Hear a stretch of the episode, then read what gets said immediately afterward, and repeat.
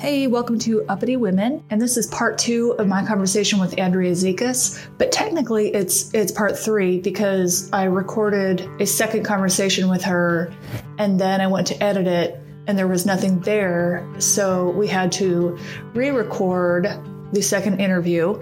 And then when I went to edit it, I discovered that lo and behold, the second recording actually was there. So, our fake sponsor this week is a podcast producer and editor, someone who can do this stuff for me so that it's done right the first time. And there is another guest I spoke with for almost two hours, and um, I'll be telling them that it really did disappear. So, you know, just fun with technology, and I'm figuring this out. So bear with us. It'll get better as we go along. But what is already good are the conversations that I'm having with people, and I can't wait to publish all of these uh, talks. They're just, they've been great, a lot of fun, and I always learn a lot. So it's I'm excited to share them with you. But in the meantime, uh, listen to part two of Andrea. As always, we are being serenaded by Daryl Shawn. You can find him on Bandcamp, and it's D A R Y L S H A W N. I link to him in the show notes, so you can always find him that way.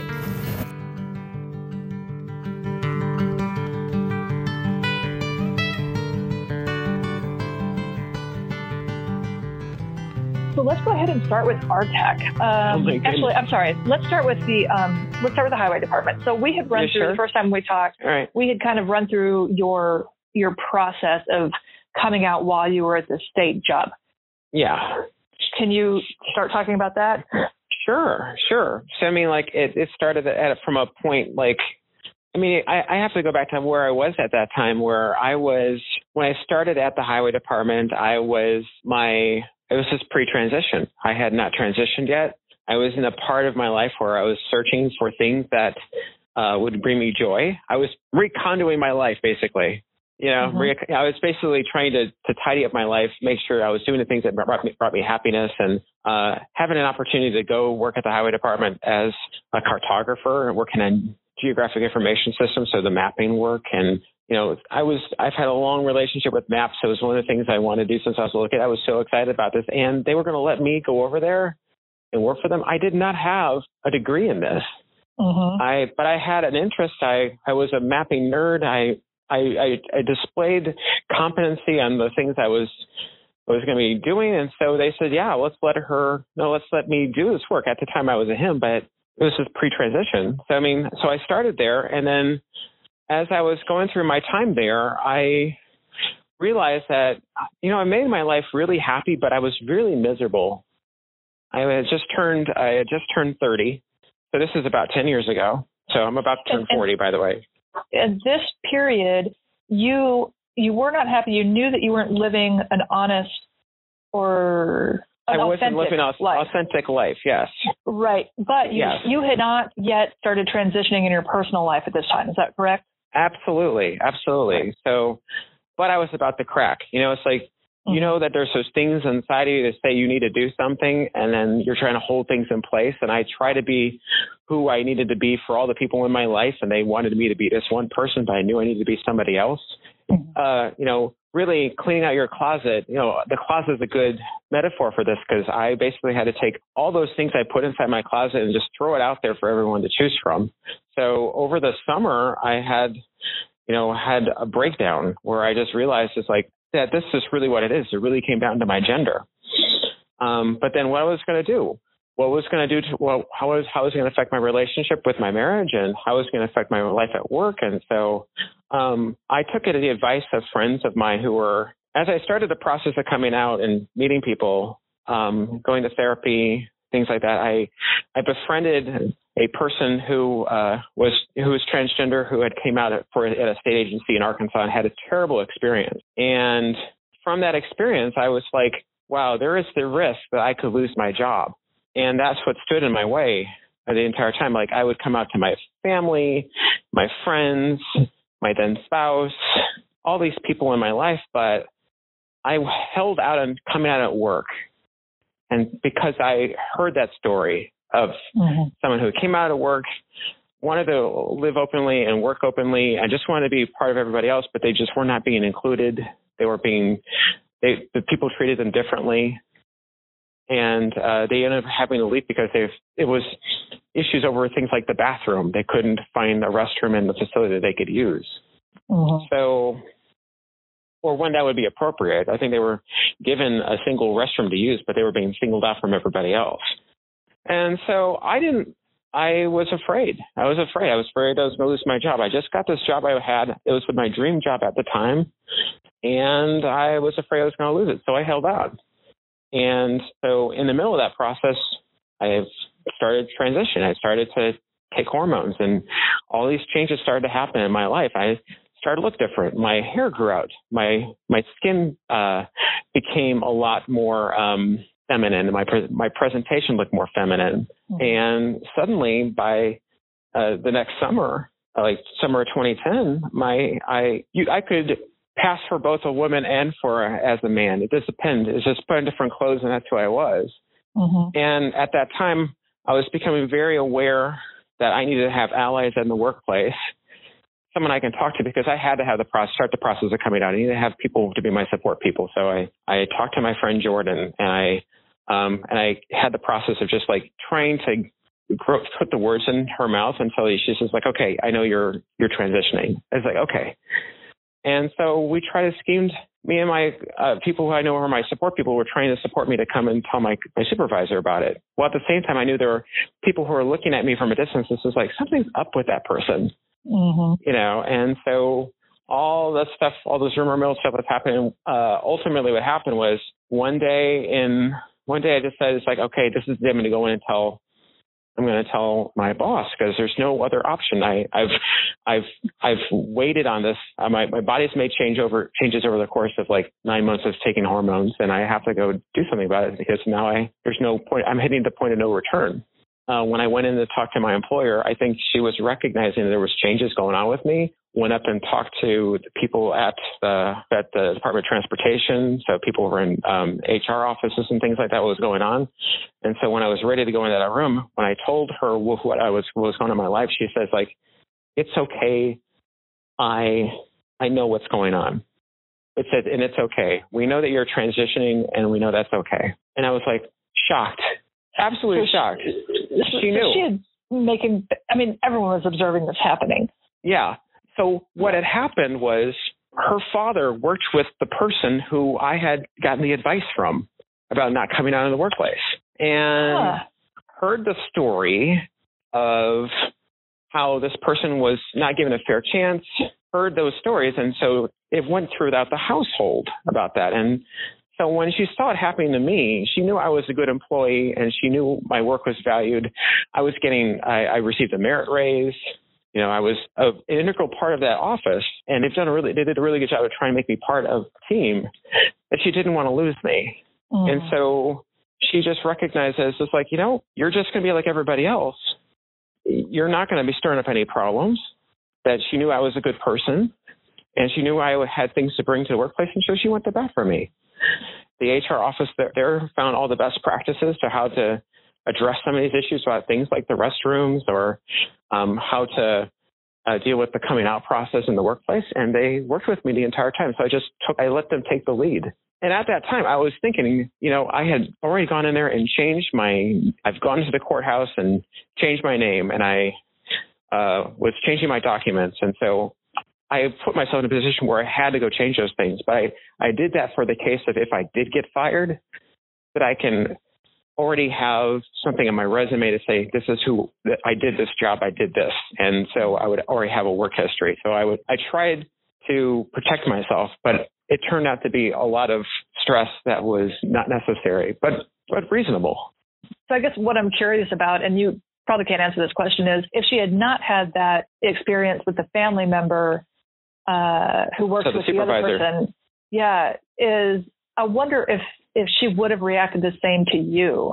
I I think you know sometimes things are kind of meant to be, you right. know, and um, I'm very fortunate that someone actually had a history and would recognize that this was the case. And you know, when you have someone who is talented and has skills, you just don't want to lose them. I mean, we're kind of facing that right now with our military you know, we have, we're talking about removing transgender people from the military. And, you know, now you have people who've spent this period of time who have worked alongside transgender people. And sometimes they're, they have the skills, you know, they have the, these skills, these necessary skills, and we're investing money into them. We don't want to lose them just for the sake of this. If they're able to serve right now, why can't they serve in the future? Mm-hmm. So it's a kind of the same thing. I think she recognizes like, you know, this person has skills and talents, but then she was also I guess you're right. I mean, she was allowed to be more open about it because she was able to see that, oh, really, this person is being picked on because of nothing that's related to their work performance. You know, and we really want to make this a place that, you know, unlike other places in people's lives, that work is a place where people from all backgrounds, all creeds, cultures, sexes, life experiences all come together and work together. And we, and diversity in the workforce is valued. I mean, that mm-hmm. you want to have people who have different perspectives. You want to have people who bring different things to the table. Ultimately, that's what it kind of was sold to after after a while. Is that like that just for the sake of having me there, that the people there were enlightened, that they were able to um, have me in that space, and and ultimately, ultimately I got a, a memorandum at the end that said that that that the department supported my transition which yeah, at 20 which is which at 2010 yeah. you know is a rather um, in in Arkansas is in Arkansas. a rather it's a huge thing. This is before any of the recent um, advocacy on transgender rights. This is before President Obama said the word transgender. This is before any of the protections when it comes to the workplace. In fact, I don't. When I it was my last year when it became official that the Highway Department Department of Transportation had to put um, gender identity protections in their, you know, because they do contract with this with the federal government. It was until last year, but until then they were very supportive, and they knew that they saw what the language in the law was. It says like, hey, this is you know sex discrimination. We can't you know based on sex stereotypes. We have to allow space for this to happen. We don't want to have you know whatever was going to happen to me, and if they didn't make it safe for me, it's going to have ripple effects over everyone else and the morale in the workplace. Were you, you know, prepared for a legal fight if if that had been necessary? I guess I would have. Is that something you thought about? It's something I thought about, but but then you think about it also afterwards. It's just like, do you really want to go back to the place where you've actually had a legal fight? Because ultimately, that's what you're asking. Is is like, I want to be let back into my job. Mm-hmm. I wouldn't want to go anywhere I wasn't wanted. You know, I was fortunate that that the Department of Transportation was accepting. But I, I think because of how um, open they were and understanding they were, and that they valued my work. I think at that time they got to see beyond this. Is like, you know what? Is that this really a reason for getting rid of this person? And the advice that she gave me afterwards, my supervisor was like, you know, if you after three months, no one's going to remember this, or all can know you as Andrea. And you know what? She was absolutely right she was absolutely right. Yes, there were some folks who had issues with the restroom, and ultimately, what we said is, is like that I have the ability to use the restroom. They were going to fill in the gaps in the doors, like on the on the stall doors. But I don't know why mm-hmm. there should be those big gaps anyway on the stall doors. Right. I think everyone should have those anyway. Don't you want to have right. privacy? Yes. I mean, so I mean, I think I did people a service by coming out because they put in those those things in the door, but it allowed those people had an issue, they can go elsewhere there was always an answer for it. If if your problem, if it was a problem with you, not with me, it's not my problem. I I was not creating a problem. The problem was in an individual. That individual can go to another room, can go elsewhere, you know. And now we're seeing more and more single use restrooms being being the thing that people want to put in. So the new annex and the recent annexes that have been added to that campus have single use restrooms that anyone can use. You know, you you confront an issue, something happens, people think about it differently. So it's like, you know what, maybe we should really do about do something about this, and it changes things, and the culture changes. And my time there has kind of brought about a cultural change.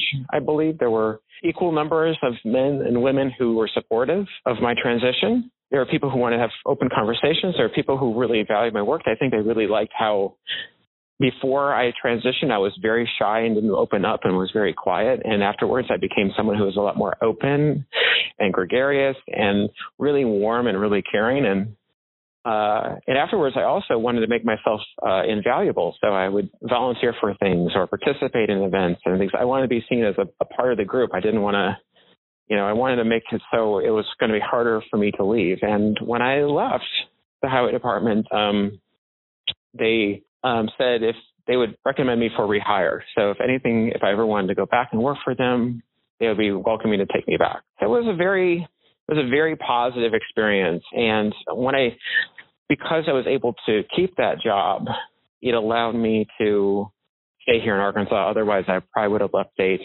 Then it just made me think about like what was what would my life be like here and oh what kind of things I want to do. And I was just so happy to be doing the job I loved and being here. And that job afforded me the opportunity to just focus on myself. I got to, I had an income to really take care of my transition and my needs for my transition. And I had folks I could work with. I'm like, hey, if I need to go have a procedure done, can FMLA cover it? So family leave. I said, yeah you know, all these other things we were trying to figure out, they had people to work with. And it just made my life so much easier. And I could just focus on being me for a while because I was so focused on being somebody else. I didn't have enough time to think about me. And so I took those first few years of my transition just to not, I didn't jump into doing a lot of activism. I didn't do a lot of other things. I just focused on like, well, who am I all about? And what do I want? And it was great. I was I was so privileged to have the opportunity, and I know there's a lot of folks who have transitioned and um, have to deal with being uh, rejected by family and friends, and losing housing and losing their their jobs that they can't think about those things. They're thinking about survival the entire time. So for me, I was glad to have that just open, just maybe really think about who I wanted to be. Did you experiment with different ways to be? Because when you spend most of your life up to that point as someone you didn't feel right as, did you know who you were supposed to be, if that makes sense? Well, you know, I went back to the point in my life where I thought I was the happiest, and mm-hmm. that turned out to be like way early in my life when I was like three and four years old. Now, it didn't mean I went back and became a child, but I went back to the things that at those points that brought me joy the times I was, you know, as a cartographer, you know, I was really into like maps as a little kid. So I was already doing that with my life, but all these other things. I mean, like I used to be someone who climbed trees as a little kid. Then suddenly afterward, I developed this terrible fear of heights and I was so afraid of everything. And so I would uh, do things to challenge myself. And so one thing I did is I, I learned how to stilt walk. I was looking mm-hmm. for things to challenge myself. So I was just like, you know, I'm I've got this new lease on life. You know, I don't need to be afraid of these things anymore. And when I transitioned, I my fear of heights went away. So I was able to go up to the edge of bridges and looking over and all these other things I had never done before. I was just somehow I was able to be free. And so I was looking for something for me to do. Like I could skydive, I could you know, climb mountains or things like that. But I decided it's, it's like I looked in the paper and there was like, you know, pay fifty bucks, we'll teach you how to stilt walk in two hours. And it's just like I've always want to know how to do that. and so I showed up. They put me on these two peg stilts. So it's wooden pegs. So it means mm-hmm. like you have to constantly be like in movement if you want to be standing straight up or you're gonna be falling over mm-hmm. and looking looking forward and having your body stacked like your chest on stacked on top of your waist on top of your knees and so and so you're doing this the entire time and I was holding onto the wall for a long period of time because I was afraid it's like am I going to fall off these things I feel like I'm way up in the air um and I was the first person to push away from the wall and start walking around, but I also was the first person to fall. And I realized it was okay for me to fall. I became less afraid of falling, which was like probably the best thing for me to have because it would seem like that's what it is. You just fall, you get back up again. Right. And I think that was a good metaphor for life. It was a good metaphor for everything. So I learned how to fall. I learned that I was only as good as the equipment I had, that I can do anything I want to do if I was prepared. And so just was so fixated on stilt walking and this experience of doing that and just having this new freedom of having something I've never done before that I could do the next day I was over in the park and that was the first day I, uh, I had a photographer come by and they shot pictures of me. Says looking at people who were doing interesting things out there and I ended up in the Arkansas Democrat Gazette for that. They put me in one of the, I had a full page, uh, like wow. a big page picture. They were on, it's on their, I think they were looking for things to put in their Monday paper or something like that of things mm-hmm. that people were doing on the weekends. And there's this big picture of me just fully out you know, with my hands out and just walking in on stilts. It looked like it, it looked like I was a tree next to a tree. It was so cool. It became a metaphor for that freedom I experienced. And uh, so that's just an example of one of the things I did just to just to have the sense of uh, freedom and contentment afterwards. I was just trying new things and things I, I wanted to do. And, and I also got to spend some time just focusing on things I needed for my transition, like hair removal or um, working on my voice and finding the people in the community who can take care of that with me.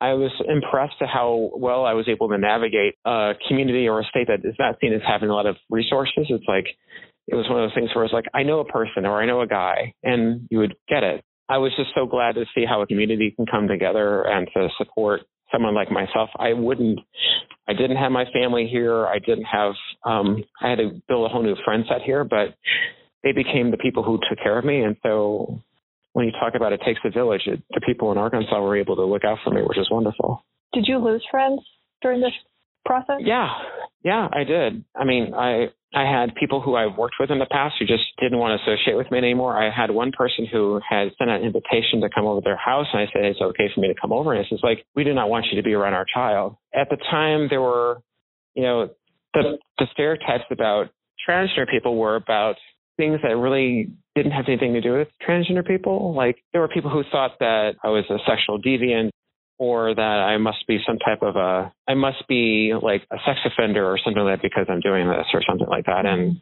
you know, and so there were folks who were like, if someone got caught, someone got caught with something out there and they might have worn uh, clothes of the opposite sex, people were thinking it's like, well, people are going to think that you're this person.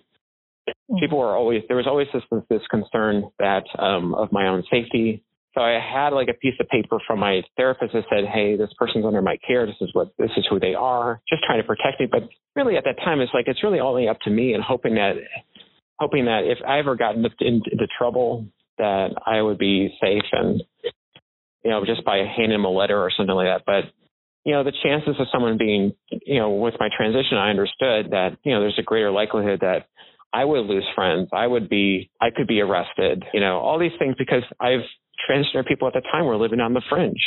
People mm-hmm. didn't know who they were. And transgender people at the time were also afraid of being hurt and facing violence, and that still happens today, especially among um, trans people of color. You know, I understand that I have advantages because I'm white, but there are, you know, but because the number of transgender people of color who get attacked are, are at higher levels than, than what I've experienced.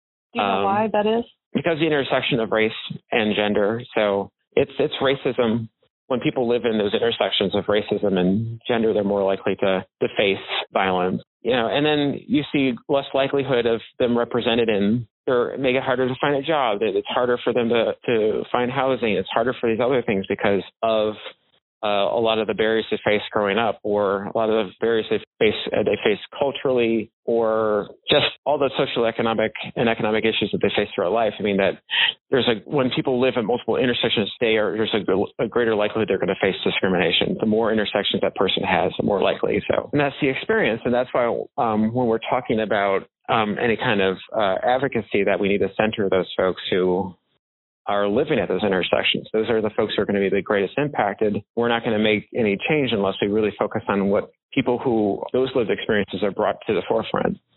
So if I do that, then if I put their experiences to the forefront and the violence they're facing, then I am going to be benefit from that, benefit as well from that. If they're basing mainly off of mine, and mine has been a bit more privileged because I've had a lot more, I've had opportunities. I mean, I've been able to get a college education, and I've I am white and I have I have a good network of, of friends and things of people looking out after me that and I've had insurance that you know my advantages are much higher. But yeah. when something is impacting them, it does impact me too. And so I need to be able to look out for those folks who aren't and use my voice as an ally to bring them to the forefront. So but um you know I I had um I had lost friends. I had been faced discrimination and facing when finding housing. So I had a situation where I was checking an apartment and they found out from my records that my records didn't match up. Like they looked at a background check and, and saw that the gender was different. And then they just refused to come and show me the house or to show me the apartment because I needed to find a new place to live. You know, it's just like you pay the money to go do the background check and then they don't, won't, won't allow you to see it because of who you are. I had that happen. And then my marriage fell apart. It's really hard, you know, when you have a situation where you know, the state supports my transition, but then there are people who are trying to help my spouse through her dealing with the grieving and the other things in her life with me, and they're concerned about her future as a career. And so there are folks who are telling her that you know you probably need to move on because you got to think about your life, your career, and this person is not the person you married. And it's like okay, well, that's what happens.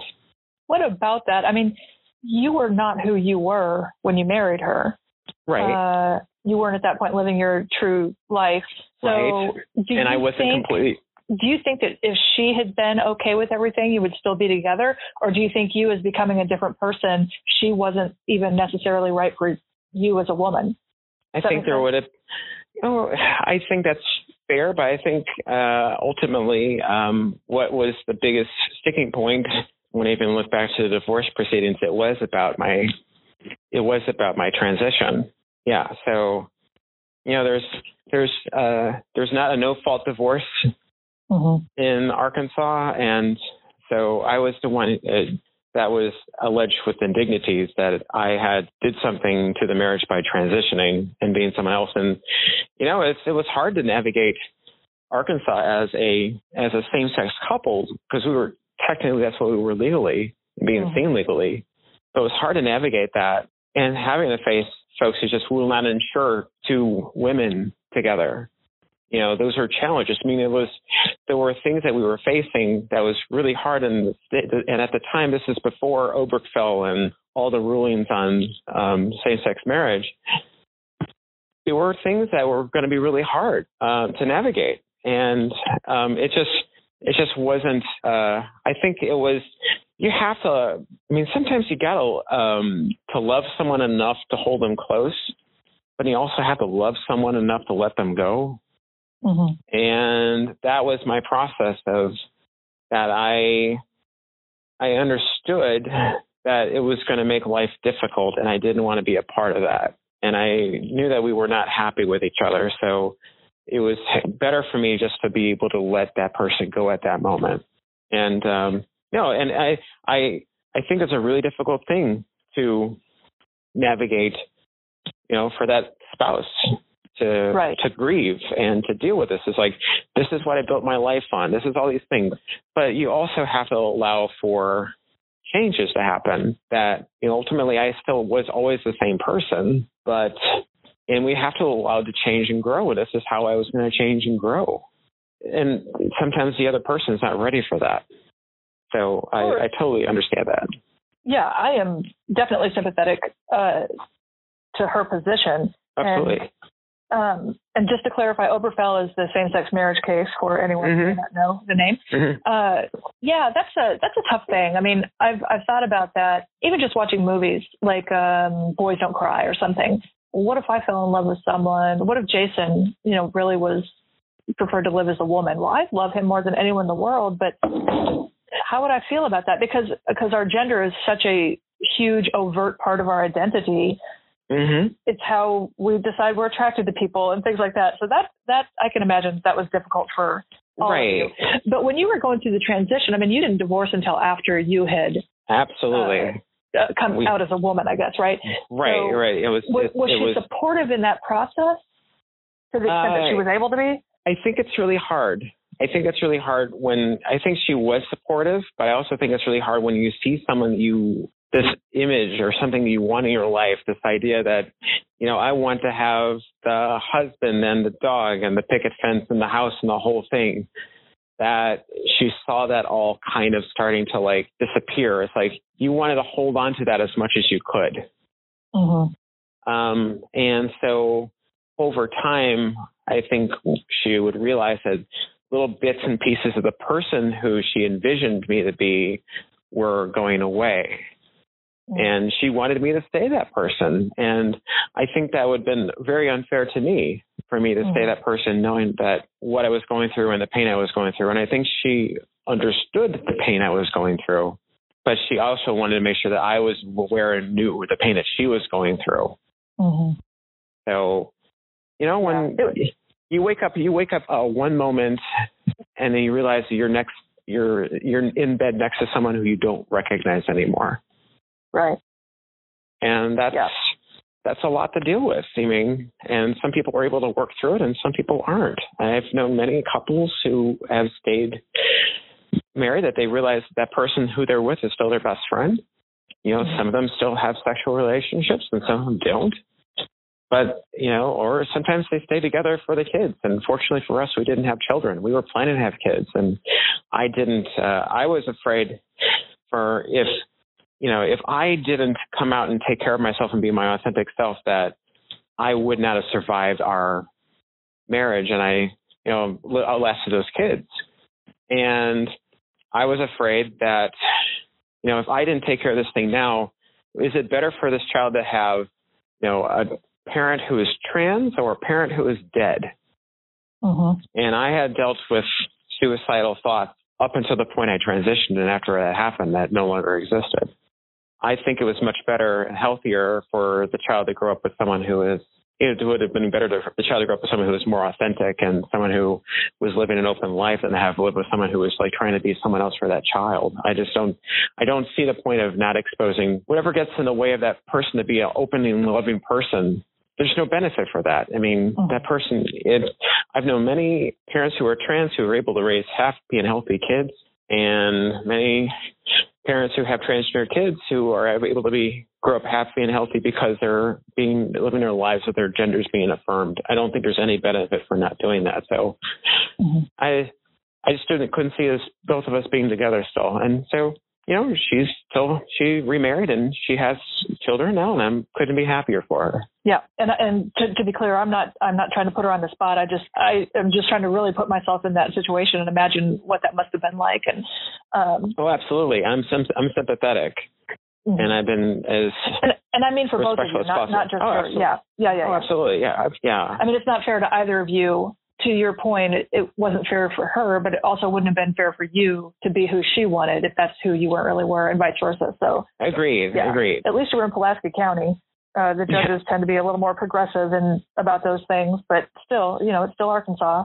When the day that the divorce happened, we were both crying out loud because we knew that we were not just, you know, our each other as partners, but we were each other's best friends. We had lived so much time together.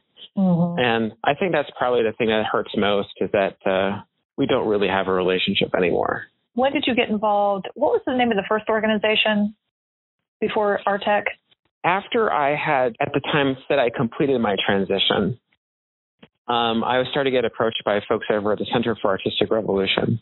That's right. And so they were needing someone to to manage their their transgender programming, and so I at the time, they had a small support group that they wanted to get started, and they thought there was a need within the community for that. And so I went over there and I said, sure, I'd be happy to try this out.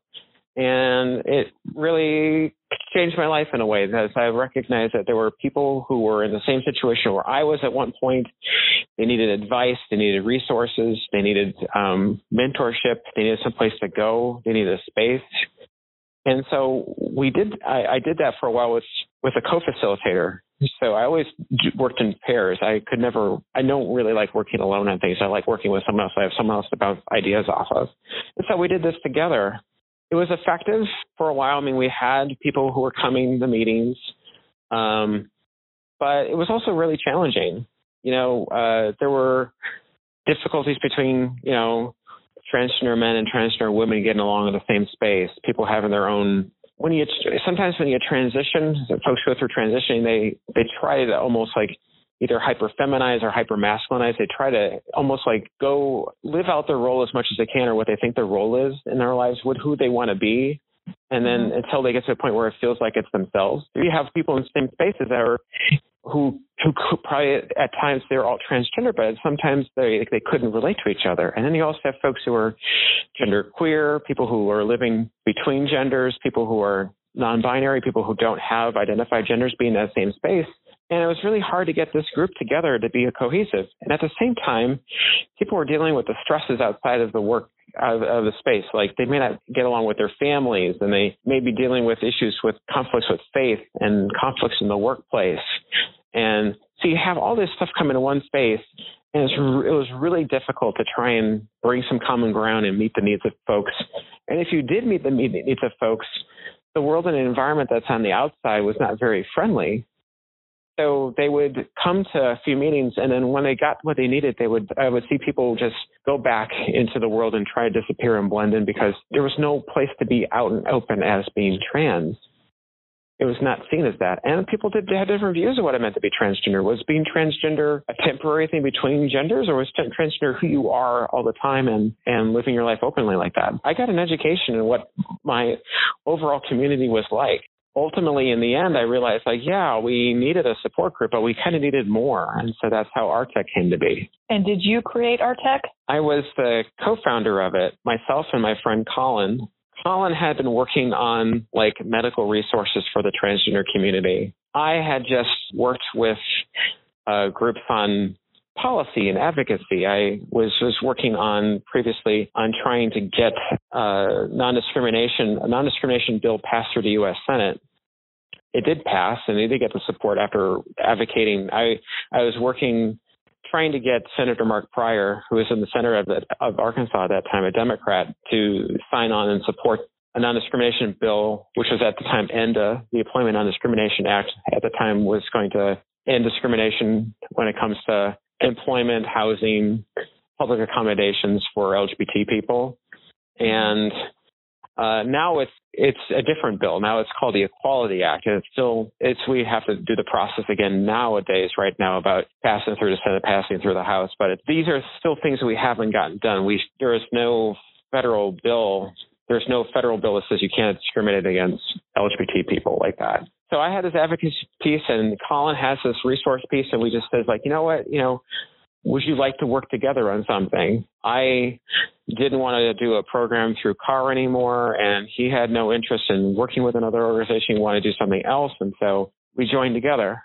That was five years ago. I just I needed to know how you start an organization, and someone says you just get two people together and then you grow from there. And we started in 2014, and then we just focused mainly on trying to serve our communities. There was more people who were coming out as trans, and uh, that's what the way the landscape was changing, that we were seeing a lot more folks getting the needs of transgender people done because a lot of the LGBT groups were not dealing with those, were not dealing with transgender people. And so we just wanted to make sure we were focusing on meeting those needs and making sure people got what they needed to transition as well as doing some advocacy work and changing policy. And so we put that stuff together. So we did some amazing things while we were in the early stages. We were thinking about, hey, we can do name and gender change clinics. We can build a guide for folks. We also says like, you know, we can do research with we can do research with physicians and doctors and counselors and really kind of like start building up people who can be uh, competent you know, and culturally competent providers for transgender people so people can get better services. We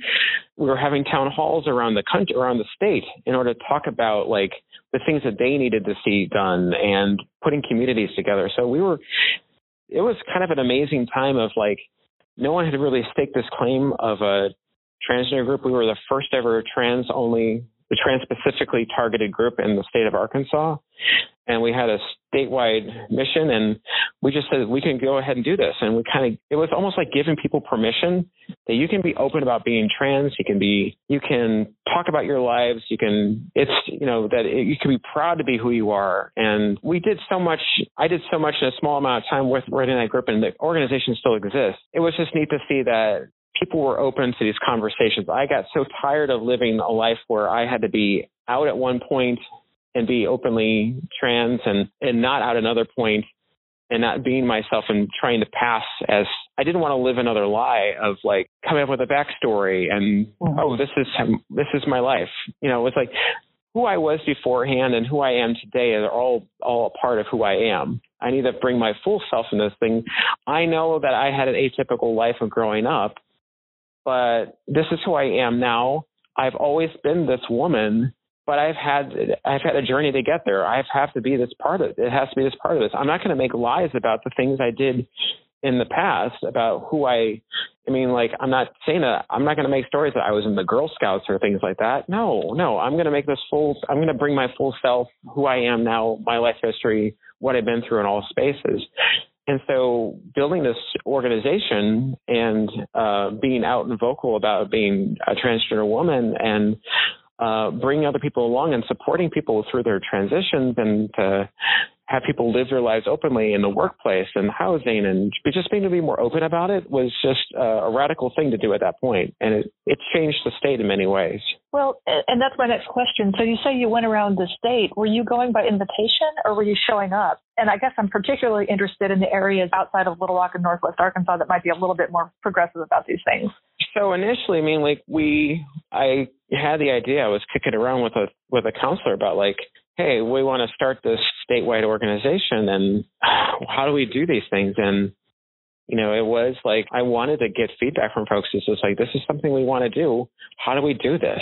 You know, how do we build this? And, you know, and she told me, just like, just go ahead and ask them.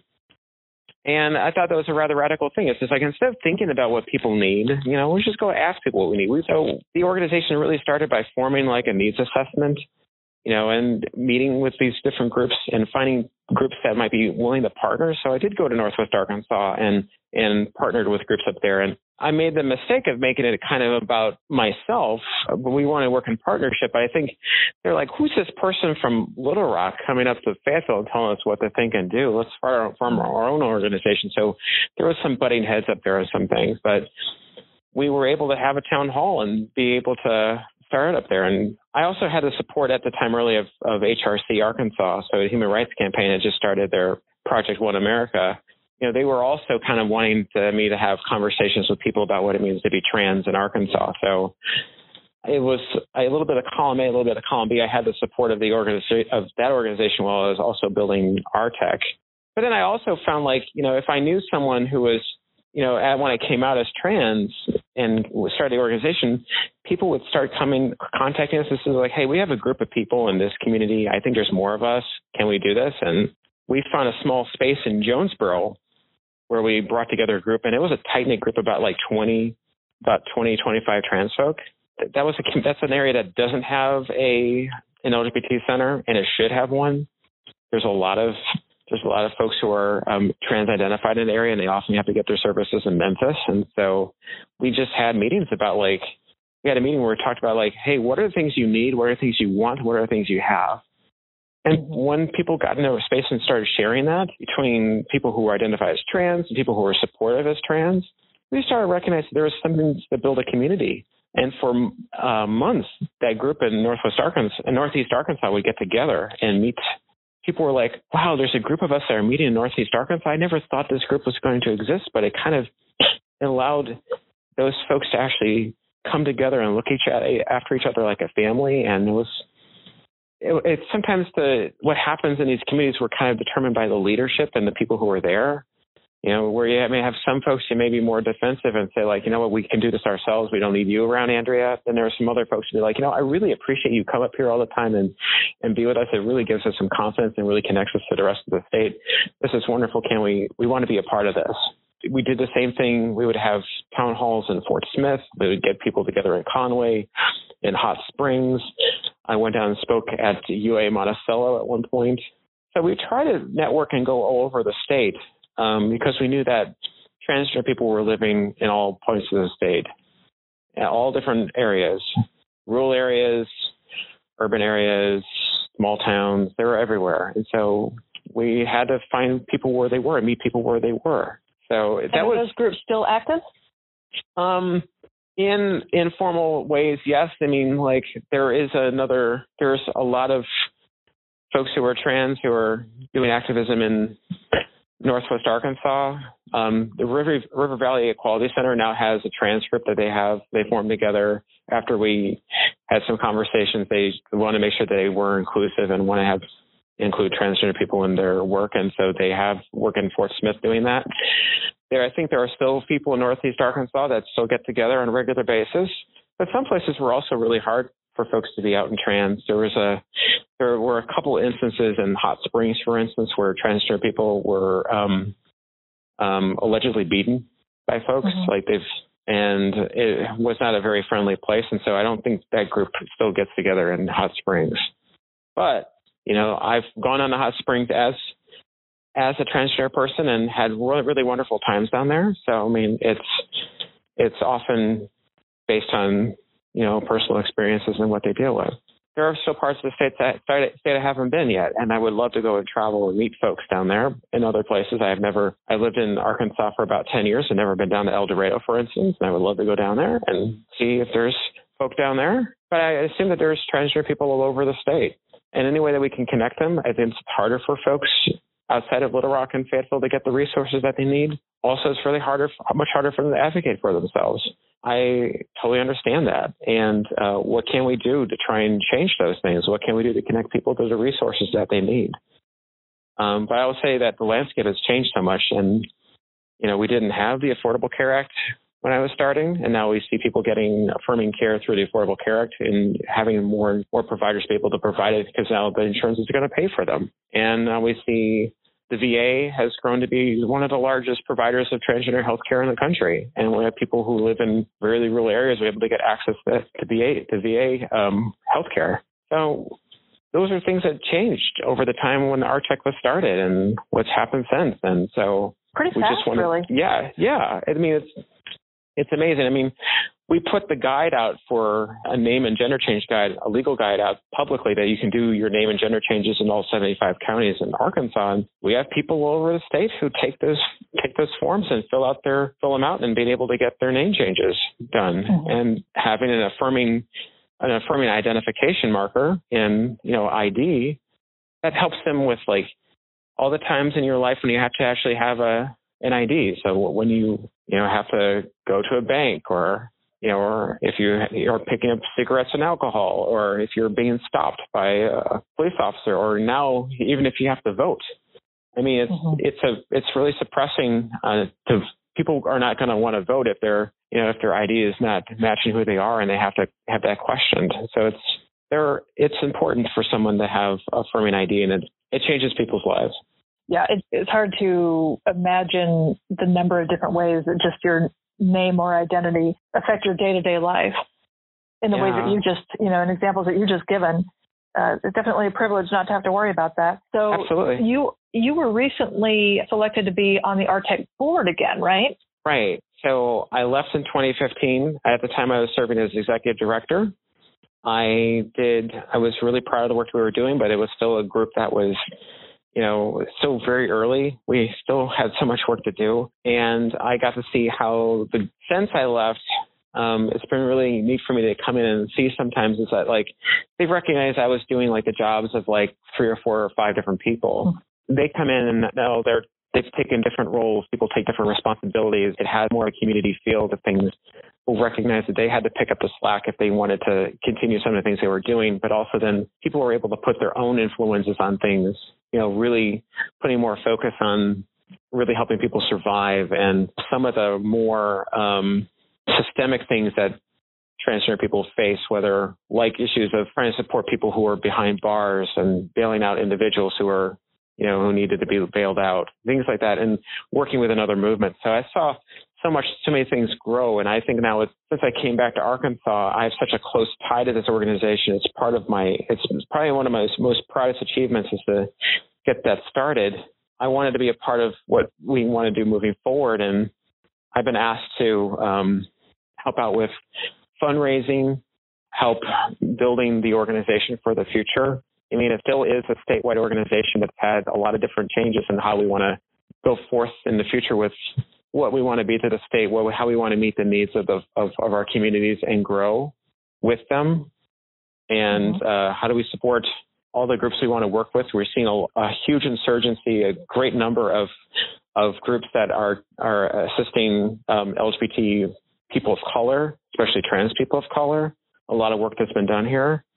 Mm-hmm. You know, uh, House of GG's is here in Little Rock. You have one of the the mother of the movement when it comes to this work, Miss Major Griffin Gracy's here, living here in Arkansas, who was there at Stonewall, is living here in Little Rock, and you know we want to be able to to to support the kind of um, communities are growing here and becoming much more stronger. And so the, the world's changed. And one of the things I know that the group wants to work on is finding a space, building a space. There's not enough um, really defined LGBT spaces, you know, especially trans spaces.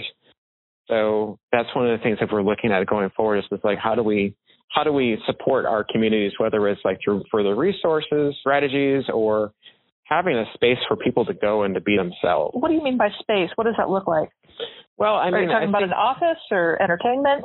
Well, it could be. I think it's it could be all those things, but ultimately, I think it's a place where we can be able to conduct our programs. You know, it could be a, a drop-in place for people to get resources that they need, but also a community space for um, folks to come together. People don't have to worry about. People won't have to worry about feeling. Um, a place where people can feel themselves I mean, mm-hmm. we've seen so much culture change and we see people who are living openly as trans in all places. But I think we have to realize as well that right now we're in a culture that's kind of targeting us right now. You know, when you have a, uh, a president who has who's seeking to ban transgender people from the military, and then you at the same time are dealing with uh, a state that has overturned a non-discrimination law in uh, Fayetteville, making it really harder for them to enforce it, you know, you're kind of creating a, a culture where there can be actors out there who can who may want to take advantage of it and say that, well, I guess you don't have any protections at all. Well, we not we don't want to see people go backwards. We want to be able to have people to have a safe space, place where people can be themselves. You know, we have to be aware that not everyone has has the privilege of feeling welcome in all places. So mm-hmm. I ultimately I think it's one of those things where we're just going to do a lot of things in one space, but it's going to allow us for an opportunity to be able to bring to do our work going forward. We've never had a space in the five years since the organization started, but it's one of those things we want to look at. What is that going to involve, and what you know, what is it going to be, and how can we best uh, meet the needs of our of our people? And I I'm excited about that prospect. And I'm I am glad I'm also not the person who's driving this organization. I, I do think that there's just a a need for new leadership and we need to grow leadership and we need to see a lot more um, I want to see transgender people in all positions of authority and all positions and to see they have embraced opportunities. I'd love to see trans people be able to work in openly and all types of spaces. People need to be able to know that we are valuable contributors to our communities. We pay taxes, we get educations, we we are family members, neighbors, lovers, all types of different people, and um, we just want to be a part of the fabric of the state. Any way that we can try and make that happen, and we do that through our leadership of seeing different people take on roles.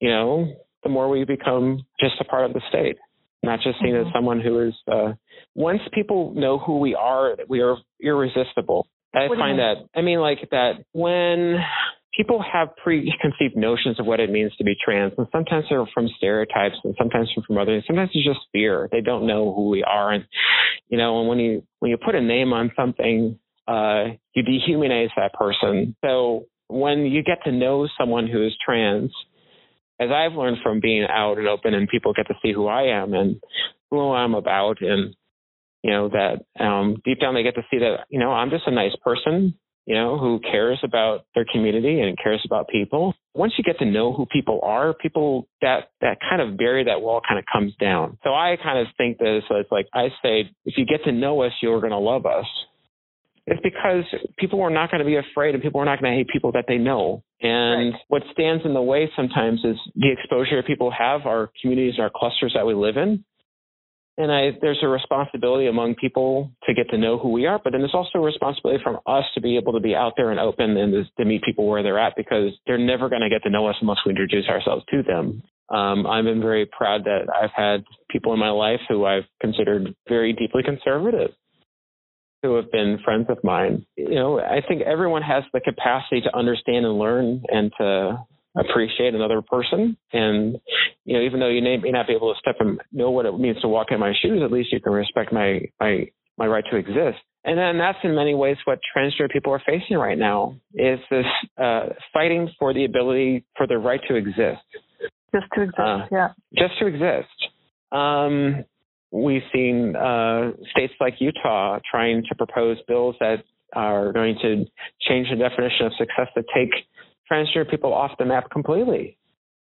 It's almost as if like, no, you don't exist. You're not this person anymore. Well, we have a life history and an experience, and we're a part of this community. Well, how are they trying to erase they changed, that? They changed the entire definition of what it, of, of sex. They say that sex is immutable, and if sex is immutable, then to them, then it, you know, that puts everybody under different classifications, and therefore, like, I cannot, you know, I don't to them that I'm not trans anymore, mm-hmm. which is completely not right because what it, you know, I mean, ultimately, I'm being, I face issues that other women face because I'm being seen as a woman. That doesn't make any sense. It's a whole bunch of different things that people are trying to do to scare and the rile up and to get their people riled up on their side and to say, oh, we're doing something about this. But, you know, deep down, they're not doing anything that's actually anything that's helpful. And what they're often doing is things that are unconstitutional and, and illegal.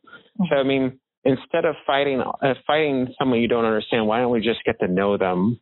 And I think that goes for any group, any group that you don't, you find unfamiliar, whether you're talking about transgender people or Muslims or communities of color or immigrants to our country. I mean, like, if you get to know who people are, you're not going to feel this way. Or your notions of who those folks are and what they are and their experiences might change in you. Right now, we're very much in a polarized space. And I don't I don't find myself in opposition of a lot of people, and I am very much happy to go ahead and talk with folks and meet with folks and uh, put myself out there. We need to be able to have a conversation about this. We can't keep on having our uh, young people being targeted in schools, and we can't start keep denying transgender people health care. We we can't see can't continue to have families being ripped apart because they can't possibly connect that their that their child is still their child, you know, and that hmm. they are worthy of love. One of the most beautiful things someone ever told me once, this is like that, was one of my doctors, and it's Dr. Terry Jefferson, and I, who was my first physician when I was transitioning, and he had told me it's just like, you know, at one point I was just felt like, you know, I'm dealing with all these issues, I'm dealing with all these these problems in life and you know people telling me terrible things about who I am and I just felt down about myself and he looked at me in the eyes like don't you ever forget you are a child of God. And I was just like yeah. I mean that kind of kind of sets things out. It's just that you are you know you were you were beautiful in the way you were you've been made and this is how you were made. You were made to be this person and you need to figure out how you're going to use it. So I that's really stuck with me and a lot of I think not a lot of people would know this, but a lot of how I, you know, how I approach my work is based off of just um, of of my faith, and I'm a proud Jewish woman, and um, I believe that I just don't want to see people str- struggle and suffer, and so um, whatever I can do to create a world where people can empower themselves and to be in a position where they don't have to struggle, or they can struggle less, I feel like I'm doing a good job. I'm going to move on to Bernie. Yeah, um, absolutely. We've been talking for over an hour now because that's how we do. And uh, that's that's me. I'm sorry. there's a lot to your story. Just briefly explain how you got to Oregon, why you went there, and then how you were able to be in a stadium full of thousands of people, tens of thousands of people, introducing Bernie Sanders. Well, when you have people who notice your work in Arkansas and that you're working in a state that is typically can be rather difficult to people who, you know, don't live in Arkansas, don't have an understanding how the Midwest and the South works. You know, when you start making changes happen and you're organizing, you're bringing people together and you're getting groups of 50 to 100 people show up for events and things like that. When you start doing things like that, people on the coast tend to notice, and that's where a lot of the LGBT work is done. So I was working in Arkansas at that time. I was really happy uh, working at the at the Department of Transportation, and I was working with HRC Arkansas and working with ARTEC. I had a really full plate, and friend of mine, friends from the National Center for Transgender Equality, were like tipped me off and says like, "Hey, you know, there's an opportunity to do uh, work in Oregon with Basic Rights Oregon. There's a policy director position open. Do you think you might be interested in that one?" And I was doing some policy work back and forth with folks at NCTE for a while. Um, and I was just like, no, I was really dedicated. I really like doing this work here. Um, over time, what happened was my contract with HRC Arkansas ended. Um, and I started to look in my life and was noticing I was spending a lot more time focusing on my activism work and really my mind was not as much on my job as it used to be. Like it was really hard for me to concentrate, and my passions were changing from this thing I love doing cartography to doing activism work. It was really trying to occupy. It was occupying most of my life, and so I it got to a point where I realized I couldn't keep it up.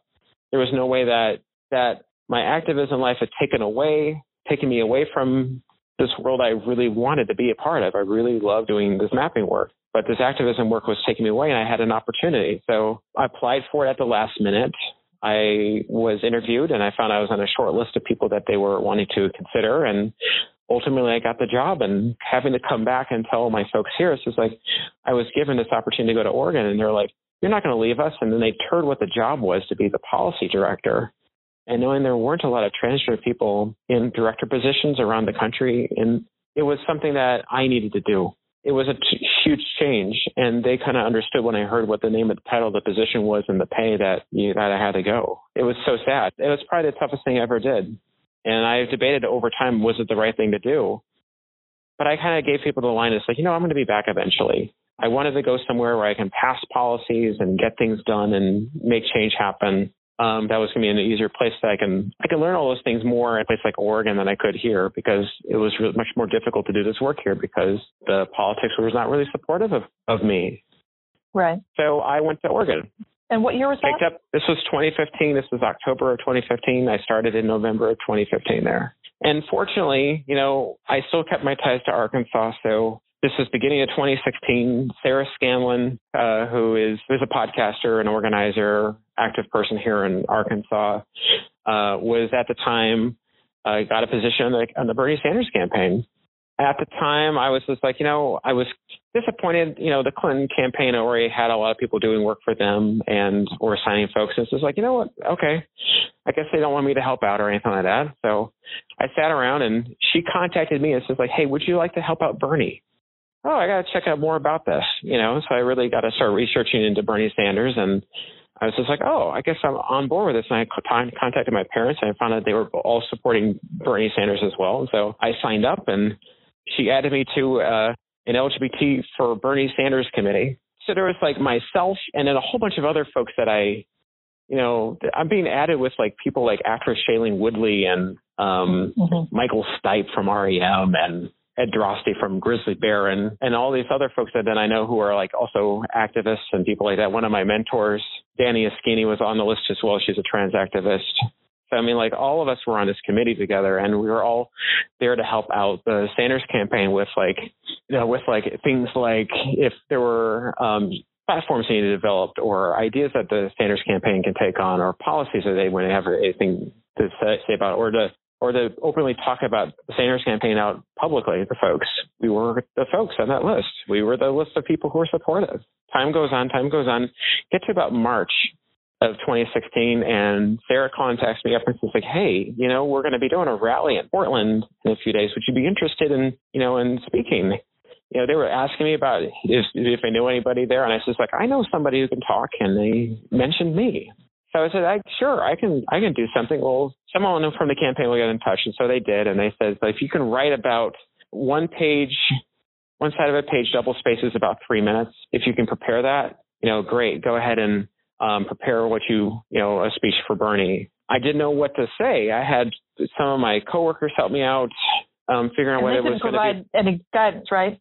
There was no guidance, no nothing. That it's just like just just say how you support Bernie and why you support Bernie and stuff like that. And you know, come up with your own personal story. And so I wrote a, I wrote a speech that really looked into like my own personal history and why I'm here. And then to say, you know, how Bernie really extends to my life. And then at the end, just do a big push in the end for Bernie. And I did not know that, so the day was March 29th of 2016. I did not know that I would be the person to introduce Senator Sanders that day until I got there. So I get there and I've never seen a scene like this. It was like almost like a carnival atmosphere.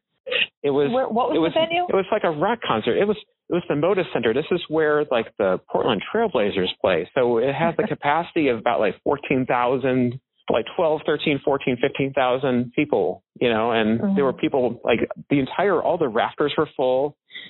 Um all the stands were full. The floor was mostly full. So this is this place is filled with people it was, and you were and not intimidated at all. I was intimidated. I just, what? I, I, I, I scared to death. You know, but they were being like, you know, I had this sheet of paper in front of me. You know, it's going to be fine. You know, they had good handlers who were taking me through everything.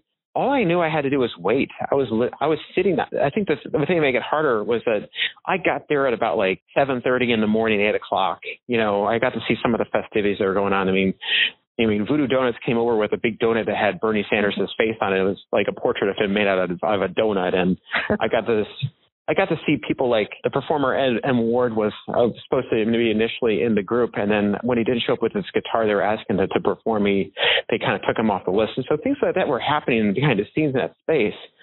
And it was myself, it was the Thermals, it was uh, one of the Dandy Warhols, mm-hmm. uh, someone who was a volunteer with the campaign and myself. And there was a bunch of us you know that's all all we were. And we're we had to stay with this one person who was working with the sanders campaign because they you know they were secret service and things we had to go through because he was a candidate and they had to make sure that security was fine. And so we couldn't leave this person. Start out at about noon is when they first went on stage. And so thermals performed and all these other folks were on stage and all talked. And i had to go on before they had to wait for me to go on before Senator Sanders. I had not seen Senator Sanders yet. Senator Sanders was talking with people in the, you know, was talking with constituents and people on the side. So we get there and about when all the performers are done at noon and we have a whole crowd of people who are just waiting for Bernie and they're on their feet, you know, 13,000, 14,000 people. They've been waiting there for hours. They stopped at noon, and I re- and I had to still go along with this other person because I had to wait. I, I was the one who's going to come up before Senator was going to speak. So it wasn't until another hour Wow. Until he was ready. And so I'm at the same time, this person is with me and I had to run with her, do logistics. I was exhausted. I'm going from one end to the other end. I am, you know, trying to be with this person just to follow this person because I had, if I, if I didn't stay with this person, I wouldn't get a chance to speak. Right. And then five minutes, we get to the back of the podium. He says like, okay, you're going to be ready to go up very soon. We'll tell you when to go up. I was going to be the first person to go up. They didn't have anybody introduce me. I had to go up to the podium. I was going to do all the work on my own they said, you know, that three minute speech you have, cut a minute off of it. Oh my God. Because people there have been waiting for you for him. You get to it as much as fast as you can. Um, so instead of taking three minutes to talk, I took a minute forty seven, and wow. I got on. I got on stage and I just spoke into the said it says like, "Hey, hello, Portland," and stuff like that, and I'm just said something into the microphone and the whole crowd went up. And I've never had it in my life where I could say anything into a microphone and direct it on my own. like I could have said anything and the crowd would have erupted. It was right. a rock concert. It was not a political rally. That was a rock concert. And so I get up there and I start getting into my speech and I just focus then on like getting the words out of my mouth. And I didn't know what I was doing, didn't know my actions. I just knew that I was just like there in the moment and speaking and it was over. It was wow. It was like going on a roller coaster and you you're doing this the spins and the twirls and you're off and you want to say like can we do this again and you because of the rush I couldn't really enjoy my time on stage mm-hmm. but I was there and it was amazing and it was warm and people were so receptive and supportive then I got swept off stage, shook hands with Senator Sanders, met with him, and then I realized that it's like, hey, I was planning to be somewhere else. There was my organization had like a was going to be at like a, a healthcare conference that day, and I was supposed to table in the afternoon. And so it's like, hey, can I, you know, can you get, escort me out? And so I left. And so I did not. This was the same rally where the bird came down on on the podium when the senator was speaking. So right. I tell people it's like, you know, I spoke at the I did the introduction at the rally where the bird came down. I was at the birdie rally. It's a legendary rally as people know about this one. And you know, but I wasn't there in the building when it happened. Instead, I, I left. I, I got a T-shirt. I went up the road, got myself something to eat, and I ran into folks and was like, "Hey, you know, I just did the introduction for Bernie Sanders." And he was like, "Oh my God, that's going on right now. That's amazing. There's a huge crowd of people down there." And was just like people want to talk about do with me about it. And I don't think the attention to me hit the fan until about that was a Friday. It didn't hit me until that Sunday when the campaign went back and just started taking pieces from the from the rally. Like the birdie mm-hmm. thing came out the next day or that day when the birdie bird came down. But they were looking for other content and they took my speech and the Sanders campaign posted it on their on their website and that went viral. And yeah, I, I remember that. What I did not know at the time that when that happened no one had ever seen what I did before. That had never happened. Mean? I mean, what do you mean? I mean, what like, you did?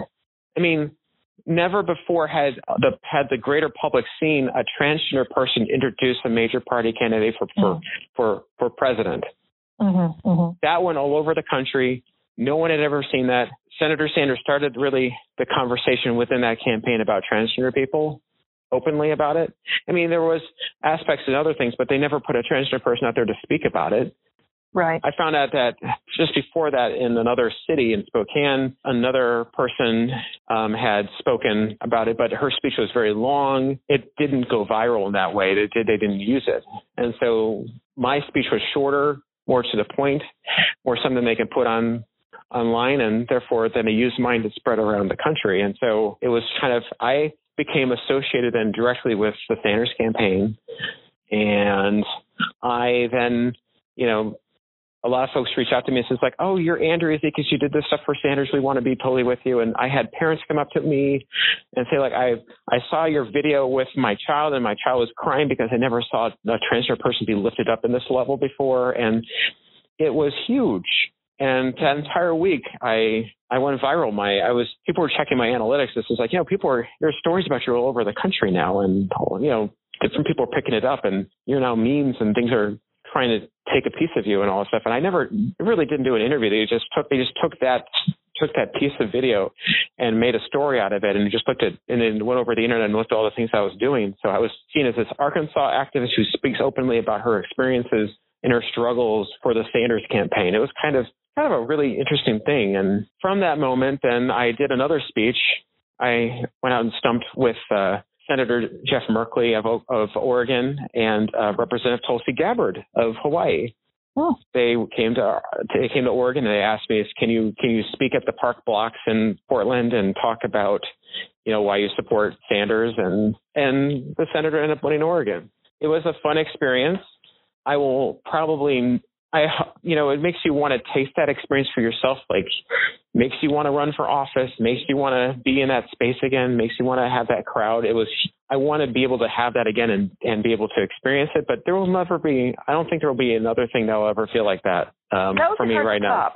It'll be, it'll be hard to top. And I have had people who come up to me and says like, I remember you from that rally. And I've had it happen. I've had people who were in attendance at that rally come up to me and says like, I was there when you spoke on stage and I was I was in awe when you did that and for me I wanted to prove myself that I can speak openly and and on on message and amongst a crowd because there were people who questioned whether I could do that. You know, well, our, were there any I mean, negative our, repercussions? Our, some of the repercussions that came out of it, if there were um, there were people who were putting me up against um, my friend Sarah McBride, who is the currently the um, press secretary for the Human Rights Campaign, but she did this speech at the Democratic Convention.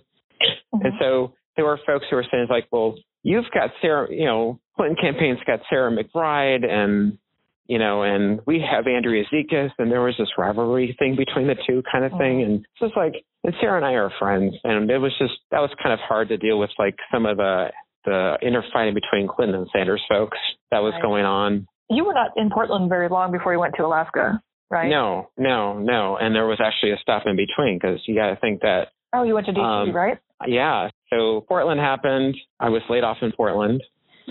Then went to DC, got a job as a community organizer for the National Center for Transgender Equality in DC. That was a wonderful experience being there for six months. My contract was only for that long, so I had to drop my things in Portland, go there, get a space, do all that stuff, work on the work they needed to be working on, whether it's like doing rapid response to rallies, or trying to meet the needs of people in our in our states around the country that were dealing with anti-transgender bills. Doing that work that ended, and then after that, I was like, what do I want to do next? I could have taken unemployment and stayed in DC, but then I decided it's like, no, I, I want a new challenge. I want to work on a campaign. It had been a while since I worked on a campaign.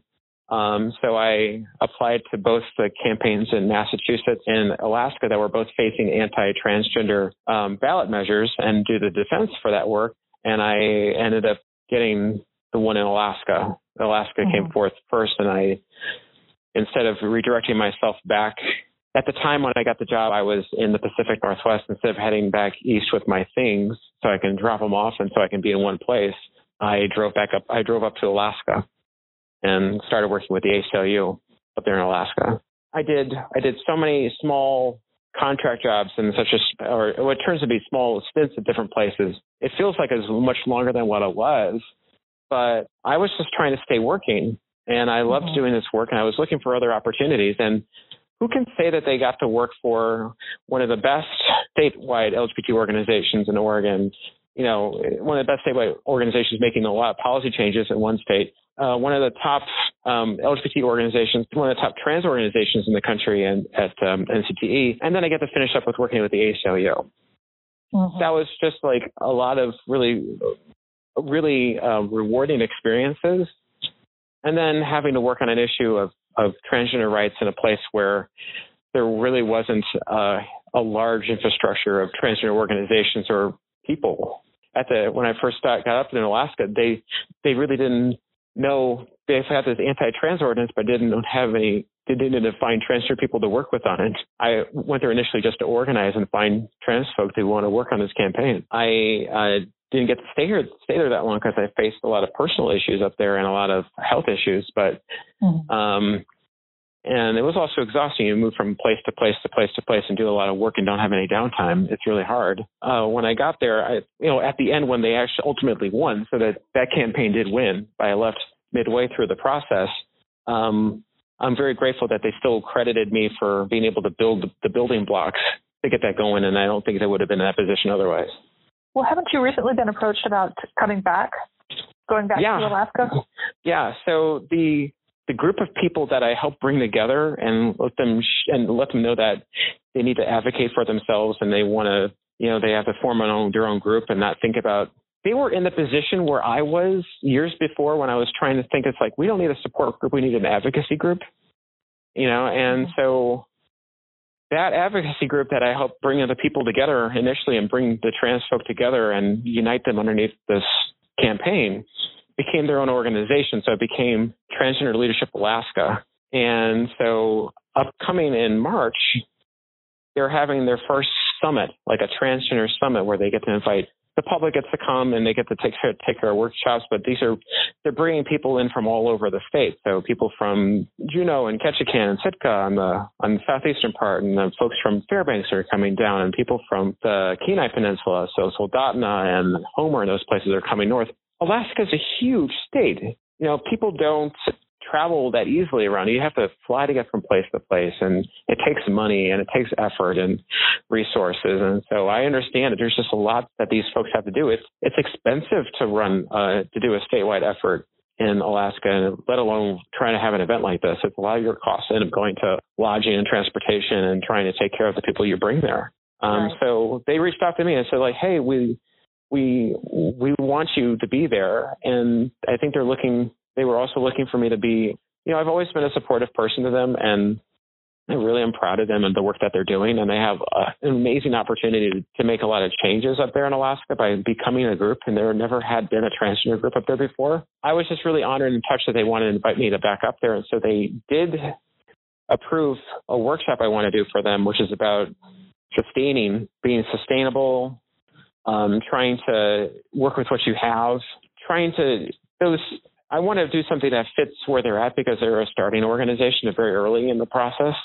And uh, they approved it. And so it's just a matter of having uh, time and money to, to, travel because it's expensive for them to do what they need to do, but it's also expensive for me to, to travel as well. And also, I'm full time student in school. So it's, right. uh, that's a challenge. It's a challenge. But um, I am so proud. I think of my you know, the Bernie thing was fun and the work I did in other, these other organizations were fun, but there is nothing that will ever replace being able to work with people on the ground and to empower them to do what they need to do and to build organizations and try and make change happen in their communities. And so whether it's I'm so I'm proud of the connections I have here in Arkansas and even though I didn't feel like I spent that much time in Alaska, I was there for only four months. I was putting in about 80 to 100 hour days 100 hour weeks. I mean, I was working oh. a lot and I felt like I was there a lot and putting myself out there and people appreciated that and the community appreciated it. And I got to see a role model in me that they often didn't get to see if someone who is, you know, trans and empowered and, and said that you know that you need to we should build our own things to make the changes happen we want to see they are they've been wonderful and i wish them all the best of luck. Yeah and and there is just being able to be there and build those connections and try to help them build the infrastructure to move forward. Um it's it's got to be like having kids almost. Well yeah i mean i mean i think it's hard for groups who have never done this work or are navigating landscapes they never navigated before to try and do this. You know, when I started this organization, when I started ArTEC, no one set me aside and said, "Hey, this is how you do your operational stuff. This is how you report to the government. This is these." No one ever tells me this stuff. You know, I needed to have people there with me the entire time to help me through this process and to make sure that we were doing things right and we were also serving the public correctly and meeting their needs and you know, we want to be we wanted to get things done. We also want to be responsible about it, and that's a lot. I mean, if you if you want to be able to get the grants that you need to make the changes happen, you know, or create the programs that you want to see made done, or you have a concept or idea, you have to be able to um, put two and two together, and you just don't go through it alone.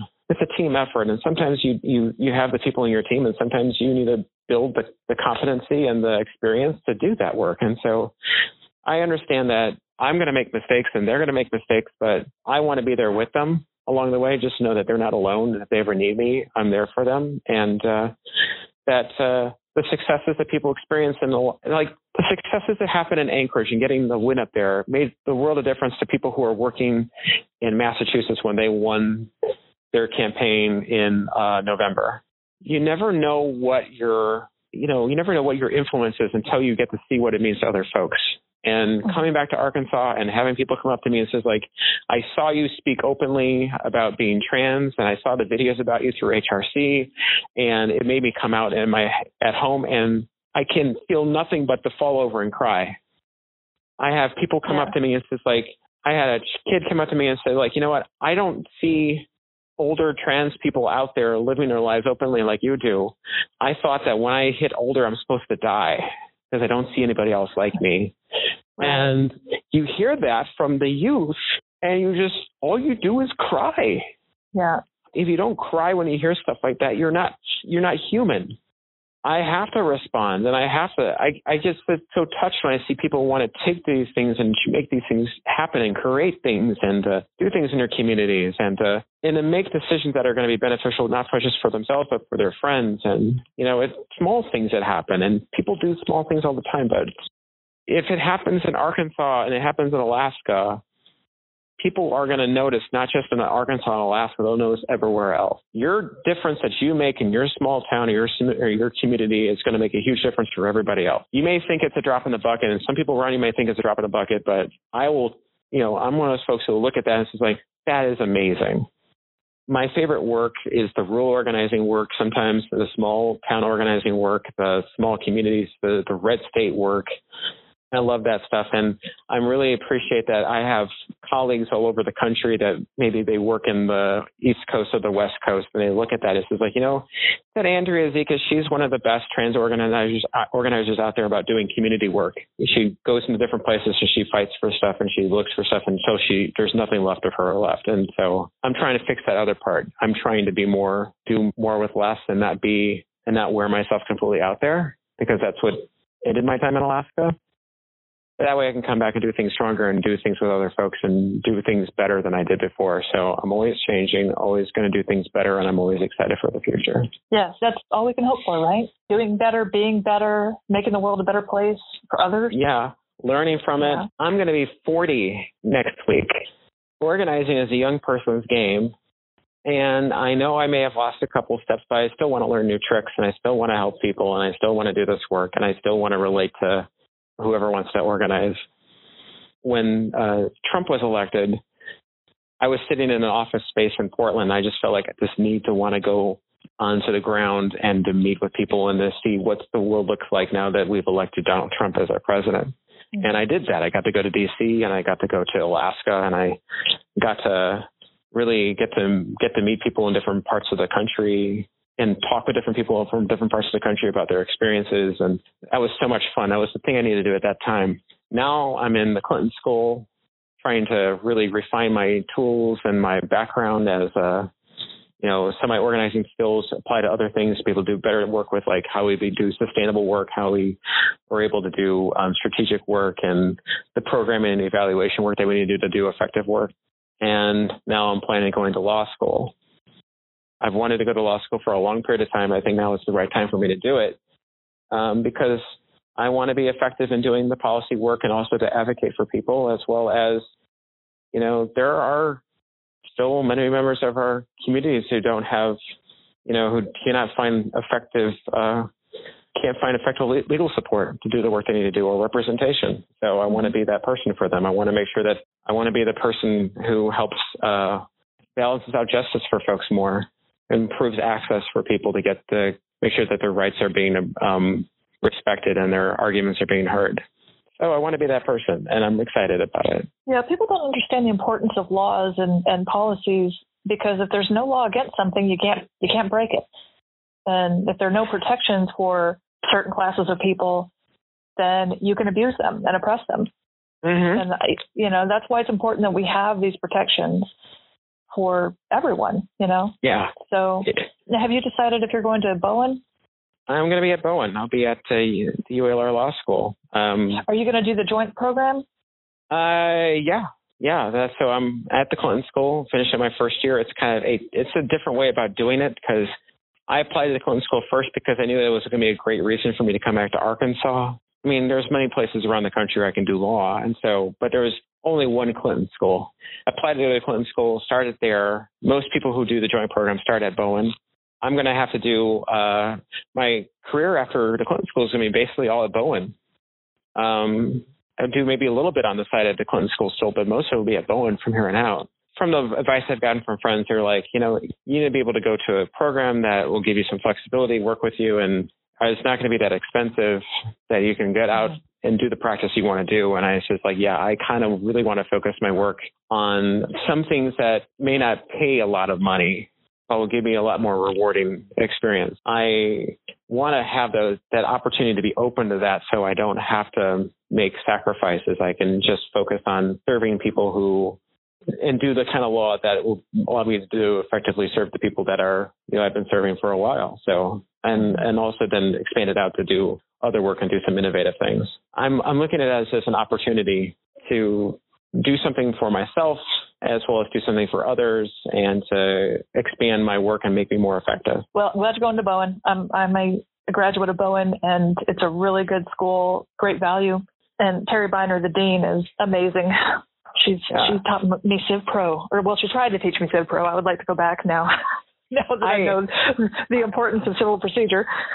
Well, it's fun. I get to spend so much time in Bowen anyway. That's where I usually study, and so it's uh, it's like you know, start hanging around attorneys, you start becoming an attorney and, you know, want to become an attorney, you start hanging around law students, you start wanting to become a law student. So I, I'm, I've considered this just another osmosis experience. All right. Well, we've been going for almost two hours now. I'm sure it's been recording, so we'll see what happens.